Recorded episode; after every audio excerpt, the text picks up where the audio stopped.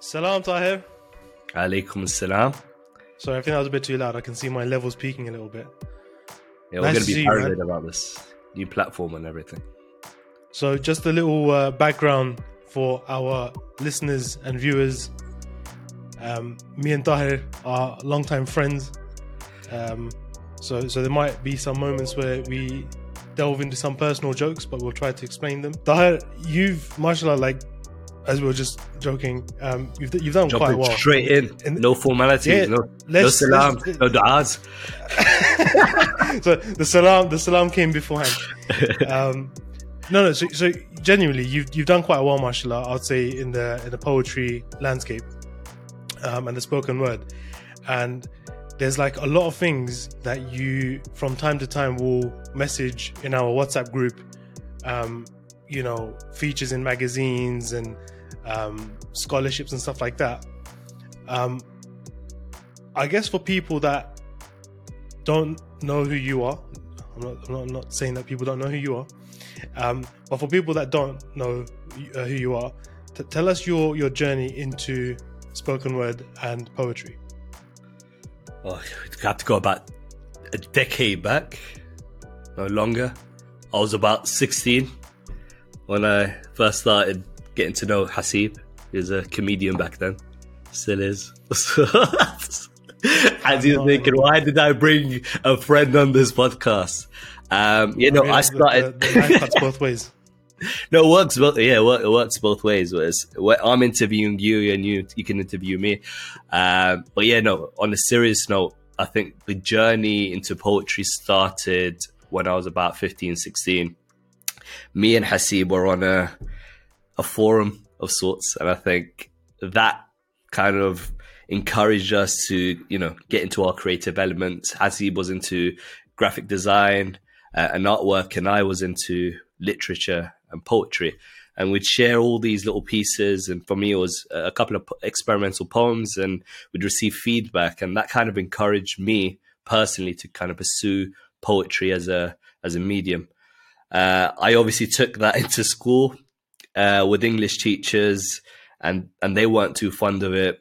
A lot of plagiarism remarks were thrown about, but I'm not going to get into allegations. Yeah, no allegations. I don't know.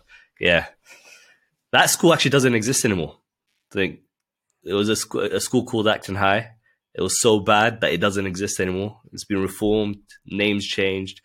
I didn't receive that initial support, which I think is very important for a lot of people that are kind of trying their best to get into the creative writing sphere. Is that support from back home, from your school, is pivotal. And the only support group I had, support system I had, was a forum, which is the equivalent of social media now. So I had people that I didn't know, that I got to know later on, support me, told me my poetry was great, it touched them in a certain way. And that was all the support I needed at that initial stage to get me started. And from there on in, it was all about developing and honing those poetry skill sets. And I'd done that through, again, sharing my work on social media. But for a large part of my poetry career, that was the end of it. Just sharing work and people appreciating from the outset. But I decided a few years ago that I'm going to take it quite seriously. And I delved into academia, and I undertook a Master's of Creative Writing and Poetry. And that's when I realized that I wasn't as great as I thought I was in the world of poetry. Because, at the end of the day, poetry is an art form that could be constantly developed. And I was stuck in this tiny bubble of Islamic poetry, spiritual poetry, that was quite primitive in that sense. But then academia opened my eyes to a whole different world. And that's where my journey really kind of flourished, if you'd like to say that. And it's been my honor to witness this from afar. Not afar, sorry, close up and afar, actually, because there's a lot of things that you do that you don't always, and this is something that I personally respect about you quite a bit. You don't necessarily always broadcast and shout from the mountains whilst you're doing it. Even someone like the kind of awards or like, you know, positions that you've been kind of granted and stuff. I don't see you broadcasting that on social media and kind of saying, hey guys, look at me, like we're doing well. But what you have been able to do over the last few years is, I guess, amass this engaged social media following. I think over 20,000 followers now, right? Yeah. So mashallah to you. Mashallah, brother. Mashallah, brother. So tell me how it's been recently, like kind of dealing with that as well, because obviously you're very active on social media. So I think you're kind of almost committed to like posting once a day or once every other day. Yeah. So tell me how you've been able to kind of facilitate that consistency. Like, what have you done to kind of make that consistency work for you? We've discussed this before, because you knew me quite well before the whole social media antic. I wasn't sharing before any you were of famous. No, before the following, I just refused to outright share my work that regularly. You know, I would write every now and then. I undertook the whole publishing project of Lost and Found, and they decided, you know what, if people are actually interested in my work, they'll seek it out, right? And I was very wrong, because we live in a world where nobody will actively try to find a nobody that's Tahir Adil. And that's where I was a bit confused. So when I did decide to put myself out there, because the content was always there, and I think that's a question that a lot of people end up asking, is how do you amass a following? At the end of the day, it's not about the following per se. It's more about the content. If you've got the right content and you know people will engage with that content, you slowly kind of put that out, and the following will, you know, naturally appear. And that's why I realized over the past year or so, I think I started this experiment at the beginning of COVID, or just before, when I told myself, you know what, I'm going to share a poem every 2 or 3 days and see what happens. I had no expectations. I had no hopes. It's just for the sake of, you know, sharing my poetry to social media. And I decided to focus all that energy on Instagram, because I thought it was a perfect visual platform for my poems. And from there on in, it's just kept, the followers kept on amassing, the followers kept engaging with the content as well. And that allowed me to experiment as well with the type of poetry I was sharing. I realized some people will follow me for spiritual content, others for things about the Arabic language. And some people simply wanted to know more about poetry that is in conversation with identity, which I tend to delve into as well. So that separation and the type of followers as well became quite important for me, because now I realized I could attract a certain audience and therefore write to a certain audience. And now all my manuscripts cater to the audience that I've kind of developed over the past year or so. So yeah, understanding who your audience are and perhaps giving them what they want to see. A lot of artists, poets, don't like to pick and choose what their audience prefer. But at the end of the day, if you've amassed a certain type of audience, it's only wise that you continue to give them fruits that they enjoy eating. No, that actually absolutely makes sense, especially when it comes to social media and stuff. One of the things I think has kind of distinguished you as a poet is your celebration of the Arabic language. Yeah. So I think a few years back, and I think this is what kind of gave you that confidence boost as well to like keep at it, was you did 13 names of I can't remember what now. I don't know if you can remember specifically the first one that you did. Or the first one, 14 reasons why. So 14 reasons why. Words for love. Not to be mistaken for the Netflix special. Was that around the same time, was it? 14 names of love, right? Yeah. And you basically look at how that's done, the different Arabic words. I'm going to just actually share my screen again, because I'm going to just try and see for our listeners, listeners, if you're listening, just go to Tahir Adil's Instagram account, Words by Tahir. So let me just bring this up real quick. So you've got one here, Arab flowers. Yeah. I mean, so this one's different. This one's not the Arabic words. Let me just scroll down and see if I can find it. It'll be further down. All right, let me just go to the one that I just saw. It was at the top. It was over here. Yeah, 12 names of fear, right? It's a live experiment. 12. Yeah, it's fine. Well, I'm loving it. It's different. You get to see the screen and all sorts. More engaging for your podcast guests. Yeah, exactly. And it makes it more engaging for our conversation when we can actually reference the things that we're talking about. So you've got the 12 Arabic words for fear. And then what you're doing is taking that word and then writing a short poem for each one of those Arabic words. Yeah. That's such an inspired idea, man. It's so awesome to see that, because I think not only is it kind of highlighting the richness of the Arabic language. Yeah. You're also creating an emotional feeling to that word for someone who may not necessarily understand Arabic to that degree. Yeah. And it's also a learning exercise for me as a writer as well. I think that's how it all came about. I ended up in a few workshops at university level, and a lot of what was favored by kind of the white English audience was to understand more about the Arabic language per se. And that's something I wasn't really interested in pursuing at the time.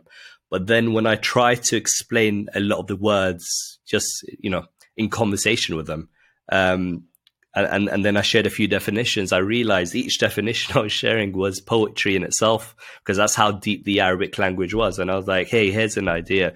Maybe instead of telling a person who doesn't understand the Arabic language that Arabic not only has 12, 13, 14 words for love, but explaining that word for love in a poetic manner and having that poetic conversation with it. And just by explaining the meaning and the roots of the word, each description, definition became a poetic verse in itself. And I found that to be, incredibly powerful. And that's why, that was part of a pet project I undertook on Instagram to see how it works, to eventually work with it on a manuscript level. So a lot of what you see on Instagram is just a blueprint for what would happen on inside a book, which I'm working on at the moment. But yeah, the Arabic language, I think, is something that is very much understated. Like Urdu, like Farsi, they are very deeply poetic. And explaining that poetic nature in English brings about poetry in itself. One of the things that you're currently working on is the 99 names of Allah. Yeah. So you're doing this series every so often where you're writing. Is it what's one line called, a couplet? One line, yep. For each one of Allah's names. Again, just like a very sick idea, man. It's because I guess what you're doing inadvertently and maybe deliberately as well is you're taking something that's deeply authentic to your beginnings in poetry, which is Islamic poetry. Yeah. And I can relate to that as well, because when I got into digital art and graphic design, it was Islamic digital art and Islamic graphic design. Yeah. But through that maturity, what you've done is, and obviously with your experiences with the wider world, like you said, through engaging with academia and non-Muslim and mainstream and even fringe poets and spoken word artists and musicians even, you're taking something that's deeply personal to you and producing in a way that's tangible and emotionally engaging to even non-Muslims. Yeah, it's all about accessibility at the end of the day. I think, say, for instance, if we go back to the names, the Arabic names, there's a series of poems called the 12 names of sadness, I think. And that looks at sadness as a concept and all the names and words for sadness in the Arabic language. And what struck me is that wasn't something that wasn't a concept that appealed predominantly to Arabic speakers, but it stretched beyond that to the point where a funeral director contacted me, wanting to publish this segment, this poem series, into a booklet where they could use in at funerals. And this is a Western funeral director who comes across as non-religious, non-Muslim. So like you said, it's all about accessibilities. Even with the names of God, I try to make them as accessible as possible. And I've been surprised by how often they've been shared by non-Muslims because they've resonated with it. So yeah, it's all about accessibility. I think with poetry, a lot of what we tend to do, especially when we creative arts in general, especially when we get bogged down with it, is we create all this art, fantastic artwork and fantastic poetry, but it's not accessible beyond the Muslim sphere.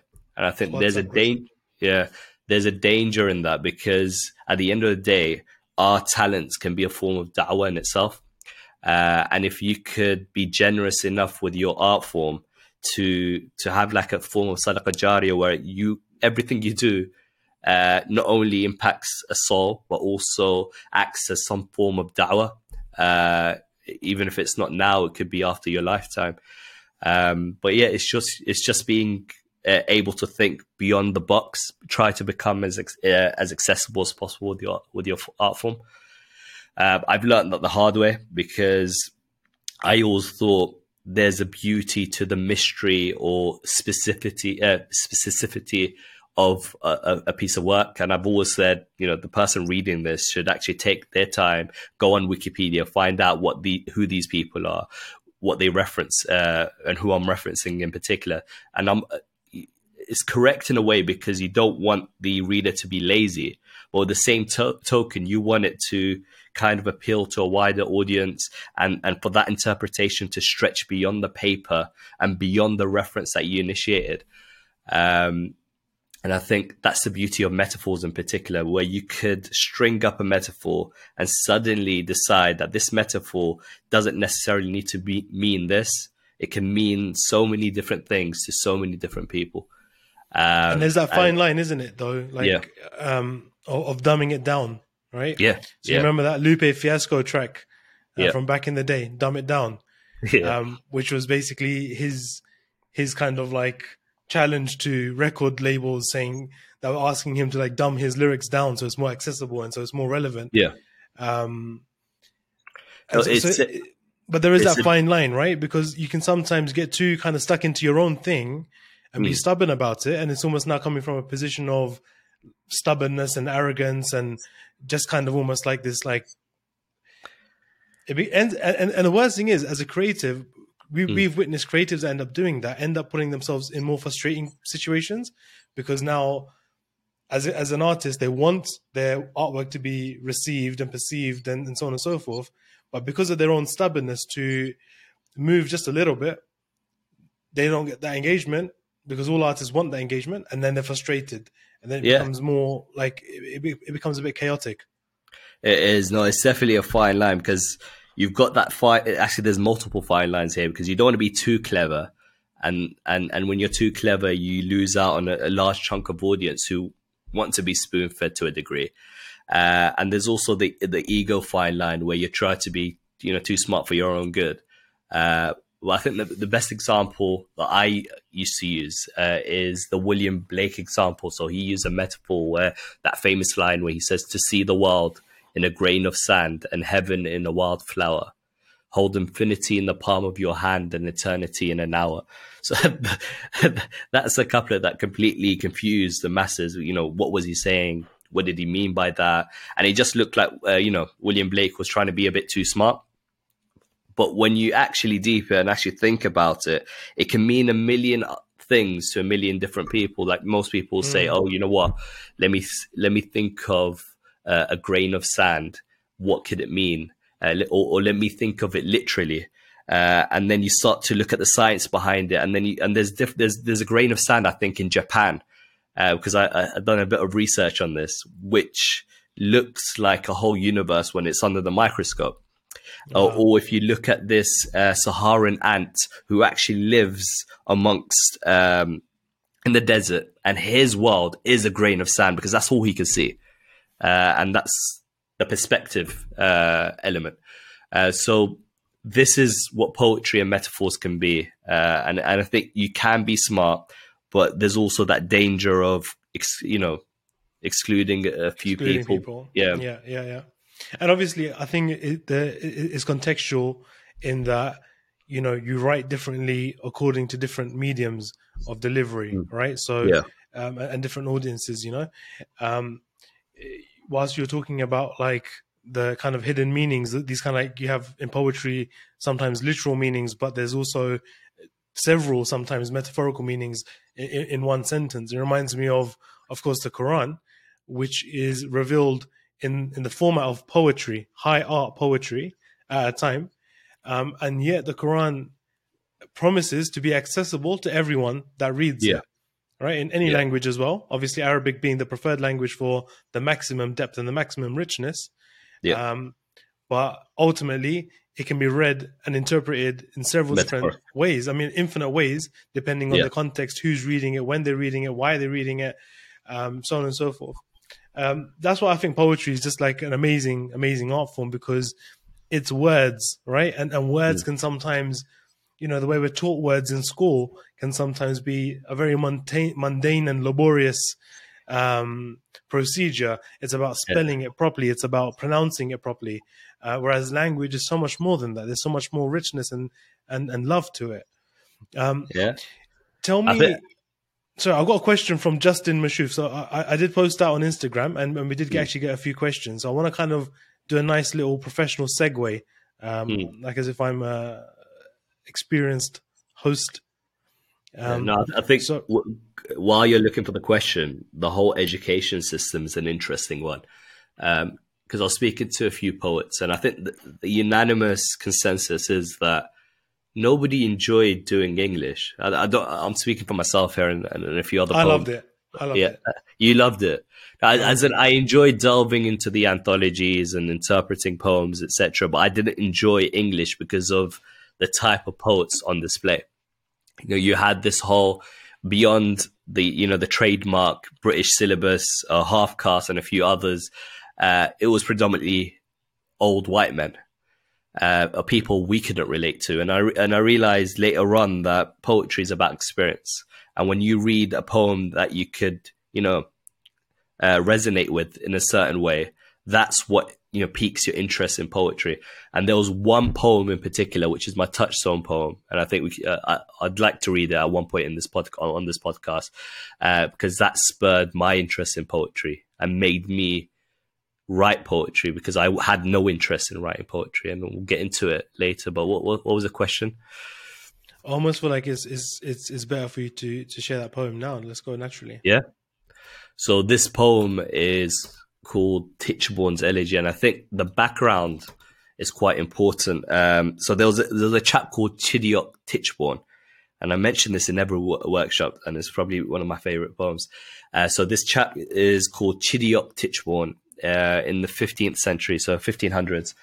And that was a period where Catholicism was outlawed, and any sort of association with a Catholic movement, and you'll find yourself in London Dungeon, potentially beheaded. And that's what's happened to this chap, where he ended up being the cousin of a famous Catholic leader of the time, or activist. I'm paraphrasing here, but he ended up in the dungeon as a result of his association with his cousin. And now he's been sentenced to death. He's due to die tomorrow. And he's in the tower alone, and he's got a few hours before his execution, and he decides to pen this poem down. So there's multiple narrations as to how he penned this poem down. Some say it was his own fingers, the blood of his fingers on the wall. Some say it was pen on paper, but either way, it's a powerful poem. So now you can imagine the context behind it. So man is going to be executed next day. And being a poet himself, what does a poet do on the final day of his life? Is he pens this beautiful piece, And it goes like this. My prime of youth is but a frost of cares. My feast of joy is but a dish of pain. My crop of corn is but a field of tears, and all my good is but hope of gain. The day is past, and yet I saw no sun, and now I live, and now my life is done. My tale was heard, and yet it was not told. My fruit is fallen, and yet my leaves are green. My youth is spent, and yet I am not old. I saw the world, and yet I was not seen. My thread is cut, and yet it was not spun, and now I live, and now my life is done. I sought my death, and found it in my womb. I looked for life, and saw it was a shade. I trod the earth, and knew it was my tomb, and now I die, and now I was but made. The glasses fall, and now the glasses run, and now I live, and now my life is done. So that's the poem itself. So if you take the context into question, it's a very, very powerful piece. And that was a poem that kind of encouraged me to write, because I realized... How old were you when you first read that poem? 14, I think. 14. Yeah, so, but yeah, no, I think it was 14, and I penned my first poem at 15. But that was the poem that I would call the touchstone poem, the one I'd always refer back to, the one I'd consistently read. And it's powerful because of the truth inside the poem, because a poet in his final day wouldn't embellish the truth. Yes, he'll use fancy words and use metaphors to get his point across, but there's a lot of truth in that poem. And even the metaphors used are quite powerful. So there's a line in that poem where he goes, I sought my death and found it in my womb. So he was sentenced to execution by disembowelment. So that's literally death intense. And death was in inside his womb in that sense. So that the selection of words was incredibly powerful, and I think that encouraged me to know to write, and not only write, but write based on truth and my truth and what I perceive as my truth. So yeah, no, Tichborne's Elegy by Chidiock Tichborne is definitely a poem everyone should read at least once in their life or listen to. That actually answers one of our listeners' questions, Mariam Jiwani, who was asking, what's your constant source of inspiration? Of course, I'm sure there's a wider answer to that, but I hope that answers your question, Mariam Jiwani. The reason why I asked you how old you were when you read that poem, because it strikes me that as a 14-year-old growing up in West London, not from a privileged background by any measure, how does a young Bahraini kid in not the most reputable schools or areas or climates or situations end up engaging with a poem like that, and how do you deal with that as part of your wider image, right? Because there was a time where if you told your friends openly that, hey man, I get down with poetry, you might have found yourself in a bit of trouble. Yeah, no, I think the answer's a bit conflicted, as a mixed answer here, because obviously I wasn't interested in classical poetry per se, but I was interested in rapping. So I had a lot of friends. Shout out to Jamal Edwards, who's very successful now. He ended up recording all our up and coming rappers in the area, and then that kind of including Ed Sheeran, right? Like, isn't he involved with Ed Sheeran? No, his latest collab is with Ed Sheeran. Yeah. So one Ed Sheeran was, as in Ed Sheeran's latest track is also a collab that Jamal Edwards has sorted out. But yeah, no, Jamal Edwards started off as a kind of grassroots cameraman. He started recording on his phone. Was it called Link Up TV? Yeah, no, it was SBTV. SBTV, that's what it was. Yeah, arrival to sorry, Link Jamal. Up TV at the time. But yeah, no, he got his camera out, and we all had those camera phones, and there was a lot of talent in the community, and the talent would manifest in rapping. So he used to call himself Einstein, and everybody, me included, we used to do our own stuff, right? So I had an interest in rapping, and obviously rapping being a taboo subject wasn't something I could pursue. So naturally the creative urge lingered on in different ways, and eventually did manifest in poetry. But yes, to answer that question, going back as to, how a 14-year-old Bahraini kid navigated around the whole idea of, seeing what that poem was and what it made him feel. It was just the raw, like I mentioned earlier, it was the raw truth behind that poem. And I only thought that truth can be manifested in the form of rapping. I wasn't aware that a youthful person, a 14-year-old, could write about their, objective view of the world and for it to be accepted. And that's when I realized later on that, poetry can encompass anything really. And it's not bound by anything. And I think that's what I love about poetry the most, is that nobody could tell you your poetry is wrong. Because at the end of the day, your poetry is your truth. It took me a while to realize I can pen anything, whether it's something to do with Islam or spirituality or my day-to-day life or what I'd done, as an outing with my friends, our experiences. Everything can become poetry. And I didn't realize that until later on.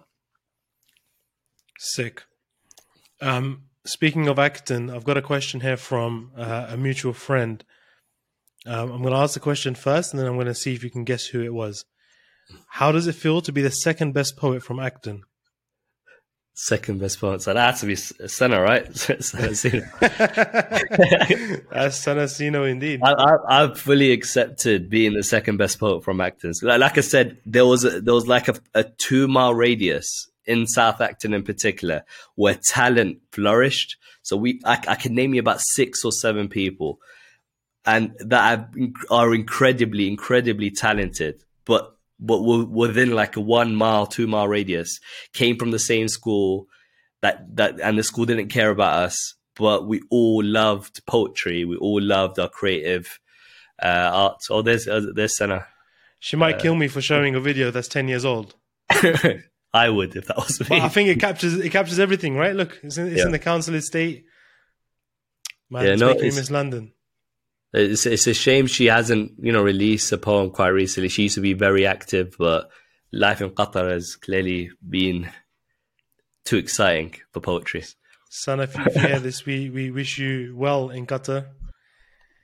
No, man, that's because obviously, like, for me, when I was growing up, and getting into art wasn't really out there. Do you get what I mean? Yeah. It was kind of like that was like understandable, right? And especially the form of art that I used to get down with was street art. Like you remember, like my graffiti thing was big back in the day, and so that was like I wasn't ever seen as like that weirdo that's doing drawings. I was seen as it's Hasib doing those sick pieces of graffiti and drawing cars and all that kind of stuff.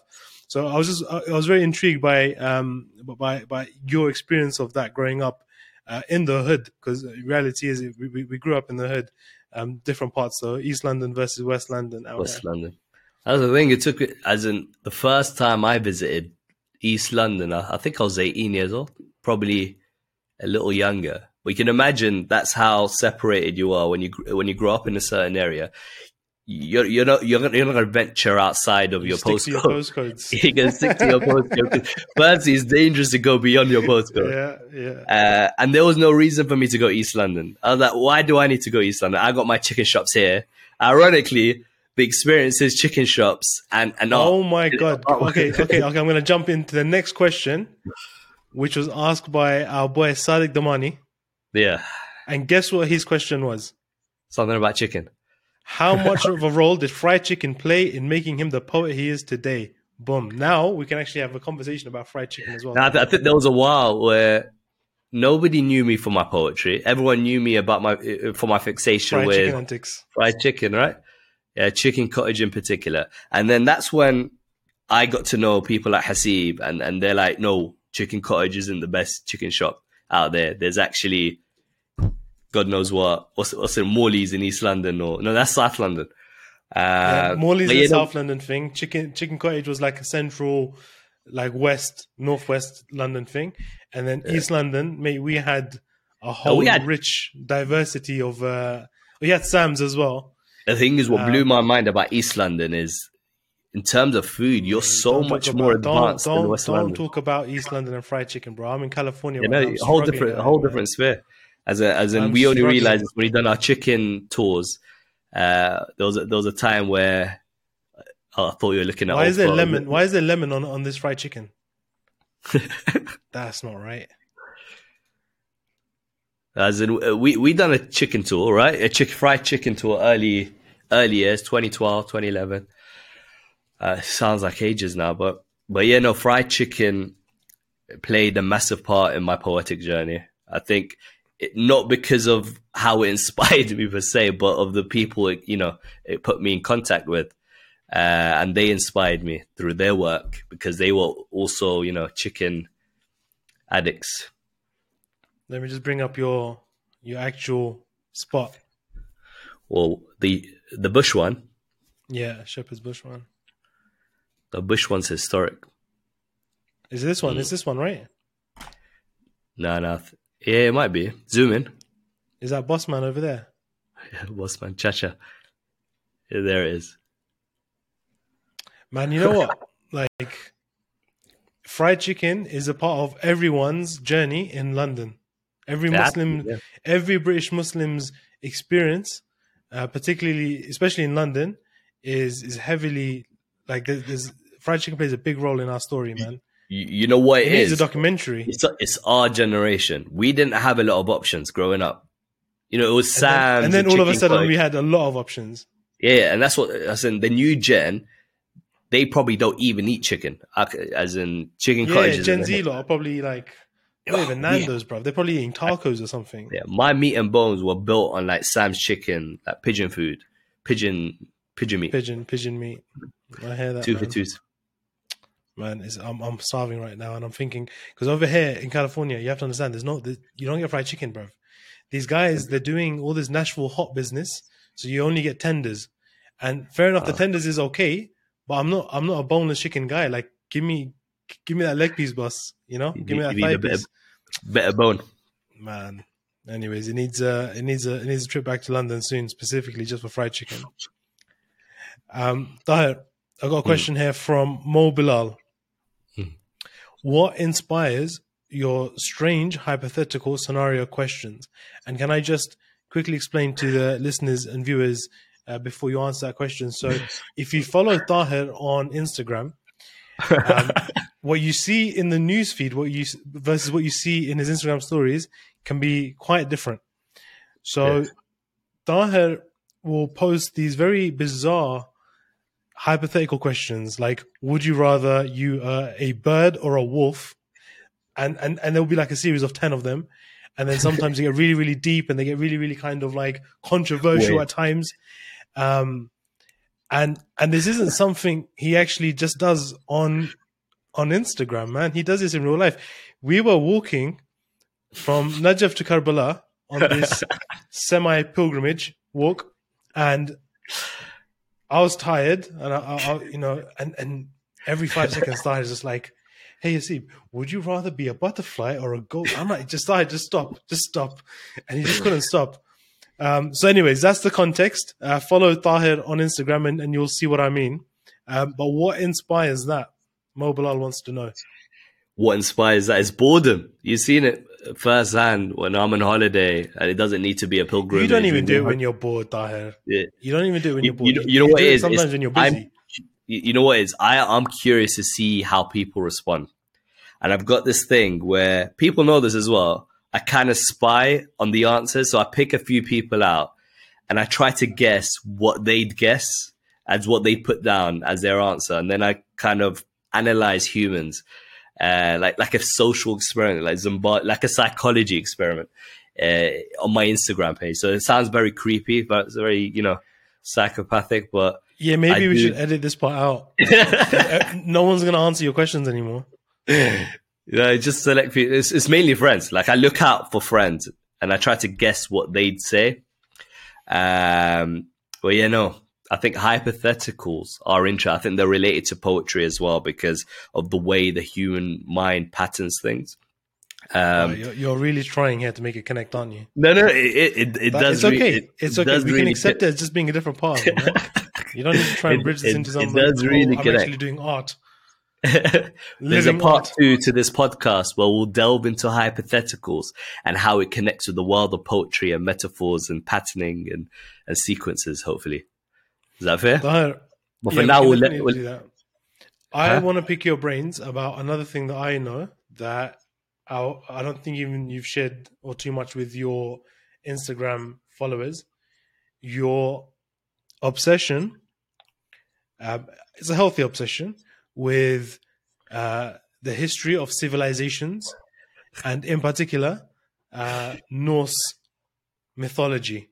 That's the problem of doing a podcast with your friend. He's going to dig up every single trait you have. Yes, I am fixated with Norse mythology in particular. And because, again, the parallels between our lives, our religion, and what people consider pagan civilizations. I'm of the opinion it's not substantiated. But if we go far enough, then every civilization obviously had a prophet, a guide of sorts, and we know that through the Quran.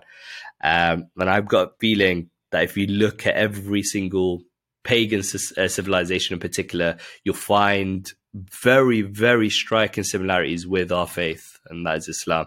And I do this annoying thing of highlighting them. So I come with like, oh, Loki is Satan, and I drum Hasib's head with a monologue of why he could be Satan, and why Midgard could be Earth, and why, Asgard could be the realms of the angels. And so, yes, I am fixated. Listen, with... Man, I love it when you do that. Because I'm also into history, but I don't do what you do, which is actually like do the reading and the research. I just kind of listen and absorb from like videos and watching boring documentaries. Or they're not boring documentaries, but some people may say they're boring documentaries. I think Vikings is what really did it for me. But Vikings is the thing that piqued our interest. It starts with a show, right? And you're like, wait, what's this show based on? Yeah. And then it gets a bit deep, and then you realize things like Marvel have taken ideas from Norse mythology, but why have they done that? And how deep is Norse mythology? And we always think, oh, these pagans are, statue and, idol worshippers. But in reality, a lot of their civilizations believed in one God. And it's the same thing with, if you look at Norse mythology, there is a unifying, omnipotent being that they believed in. And if anything, that is, kind of monotheistic in a way. And the way they look at their gods isn't gods per se. And I think, the historians and the theologians could delve into this deeper, but it's more angel-like, more jinn-like, as opposed to what we define as a god. So if anything, their faith and their mythology can closely relate to the story of Genesis and story of humanity as a whole and how it originated. Well, that's the thing, right? Because we obviously know that Allah had sent a prophet to all people at all times. So obviously there's going to be traces of that one same religion that God has been trying to get humans to kind of, reach, right? Yeah. So obviously... Go ahead. No, it tells you more about your faith. As in, at the end of the day, we as humans, we love to kind of dig up, ancient fossils of dinosaurs to learn more about ourselves. But how often do we try to learn about all these old, what we consider pagan civilizations to know more about our faith? As in, we tend to dissociate, but why not associate as well? And it sounds really bad because it's a Muslim podcast, but why not look at the similarities so you could learn more about your own faith and the origins of your own faith? There's always this element of fear that we have when it comes to looking outside the box because of what you might see. But what if the more we look, the more we're content and our faith, increases tenfold because of what we've seen outside. Again, this is a conversation that scholars are better equipped to handle, but as a poet. At the same time, I disagree, because they have to maintain a certain status quo, which I understand, right? So they can't really be going out there kind of from the member talking about other religious beliefs, right? So it's almost kind of like left to us, the layman, to have these like abstract conversations and stuff, right? Which obviously we've got to be mindful of to not kind of get, you know, things a bit crazy. But at the same time, it's down to us to have these conversations, right? Even on a public platform like the Muslim Vibe, because this is what like generally people are thinking and talking about, right? And the kind of thing that you mentioned there about like we don't have these conversations sometimes out of fear. Well, fear is not a good enough reason to believe in your religion, right? Yeah. The fear of being wrong or the fear of you know, something like that. That shouldn't be the reason. So we should have that kind of ability to investigate and learn about other cultures and religions, especially the ancient religions, man, because it's like, you know, it's not like anyone's practicing it today. So you're hardly really going to convert into like some, you know, Celtic pagan all of a sudden, but like I'm sure some small circles exist, and probably some internet forum as well that I might have offended right now. But you know, it's just one of them things, right? Or just enrich your own knowledge. But we're too scared to have these thoughts, even. Right. At the end of the day, history in itself is a learning, is an amazing learning tool, because it tells you more about yourself and more about the civilization that you're living in. The time you're living in as well, because often history repeats itself. And like I said, you know, at the end of the day, even as Muslims coming from a monotheistic faith, it didn't appear out of nowhere. There were civilizations before that and before that and before that. And a lot of the remnants of those civilizations exist. And for us as Muslims, the least we could do is explore that. Find out what happened to those civilizations, what they believed in, maybe identify where they went wrong, if you want to be judgmental, or identify where they went right. Maybe we'll learn something. At the end of the day, you know, civilizations are wonderful things to explore. And I've used that historic element in a lot of my poetry as well. And it makes for exciting poetry. What's next for... I was going to say what's next for Tahir Adil, but that's really weird, isn't it? No, what are you working on right now? Immediately, a few days from now, there's a TED, not a talk, but a performance. So TEDx performance I'm looking at. It's a kind of a portrayal of school poetry and life. But the theme is spill the tea. And that refers to your truth or what my truth is. And it starts with exploring how poetry enters the mind from a scientific aspect. And then we'll look at it metaphorically, and hopefully will be a decent enough performance, and it'll be on YouTube at some point as well. So that's the immediate thing. I've got a few, I think 3 or 4 manuscripts that are in the works.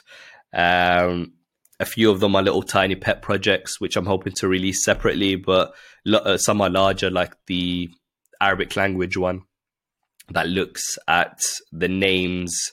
It's called The Names. So it looks at the names of the moon, the names of love, the names of wind, lions, camels, everything you can imagine in the Arabic language is explored in this little manuscript.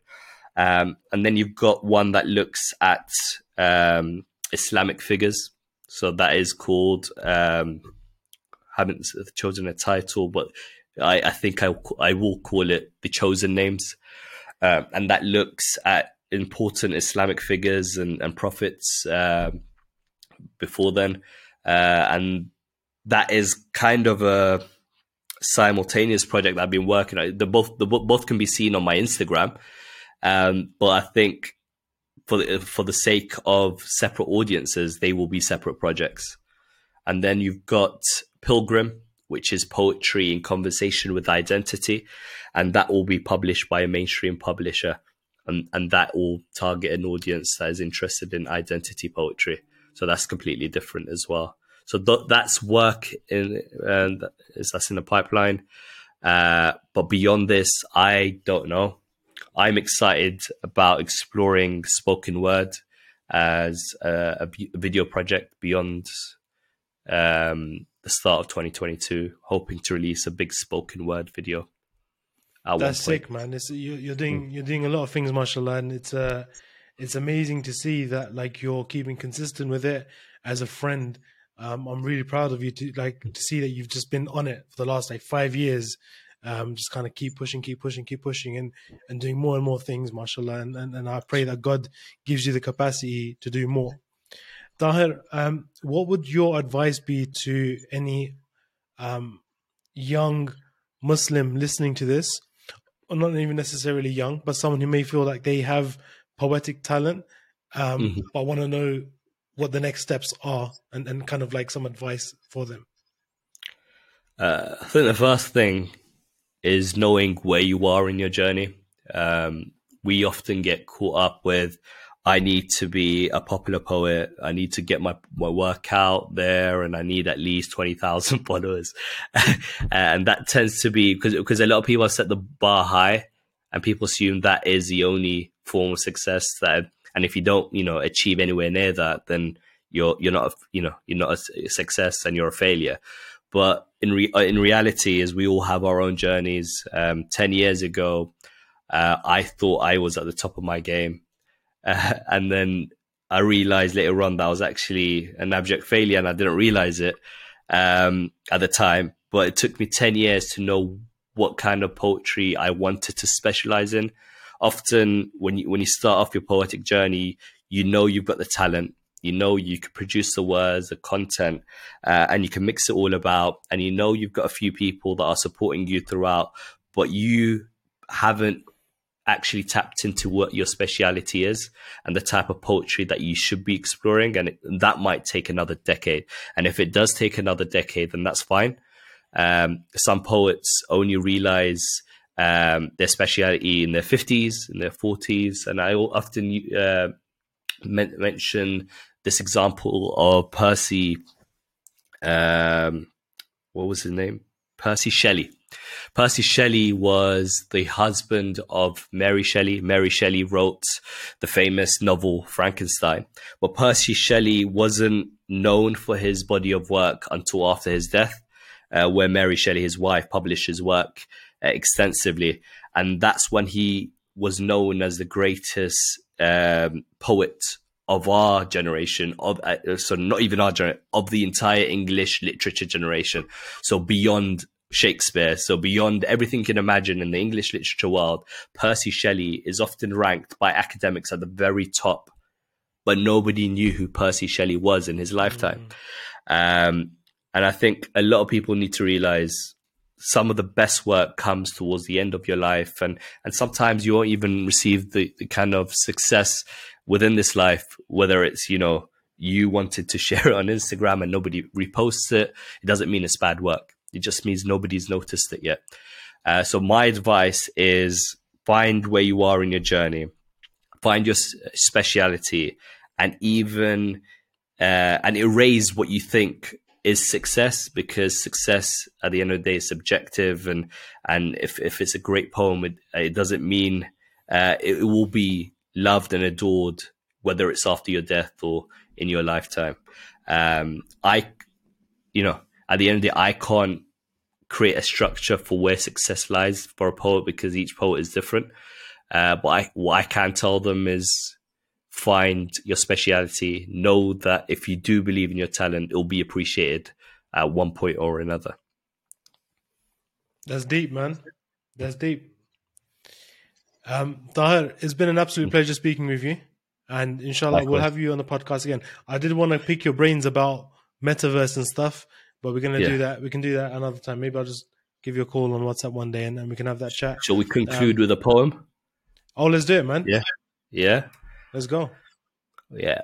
Oh, so this poem is about prayer. And the reason I've chosen this is because somebody was discussing prayer on Twitter, and I was like, hey, and he was an atheist. And the concept of prayer is a very interesting concept because of the psychological element that there has and benefit that even atheists are kind of seeing the power of prayer from a psychological point of view.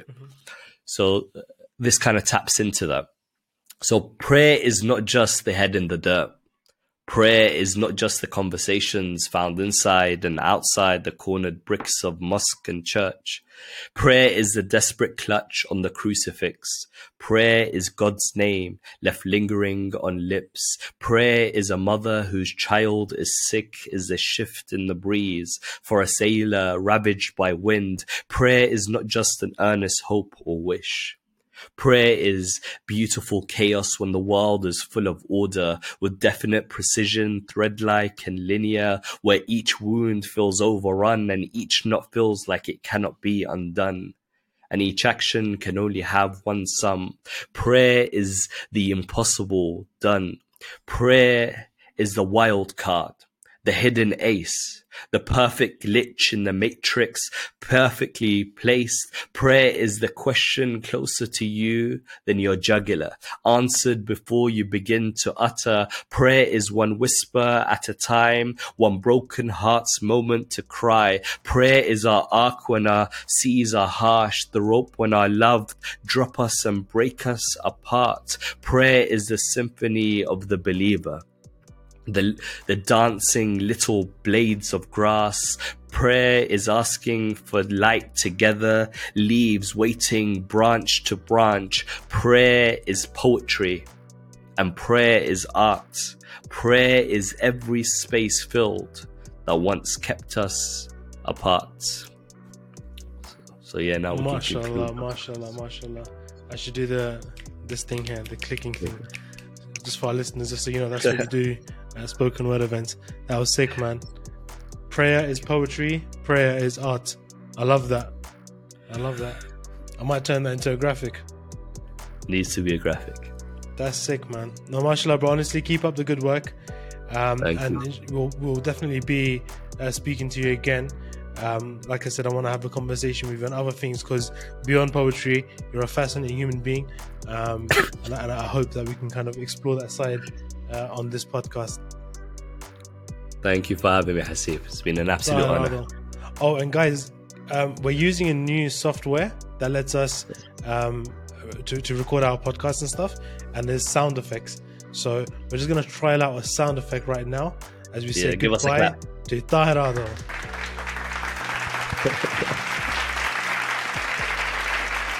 The first podcast get a round of applause.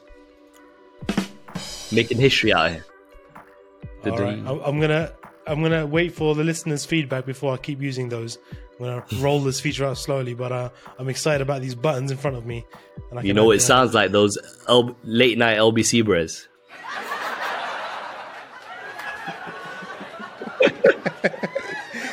All right, man. It's been a pleasure. Take care. Salam. Take care. Assalam.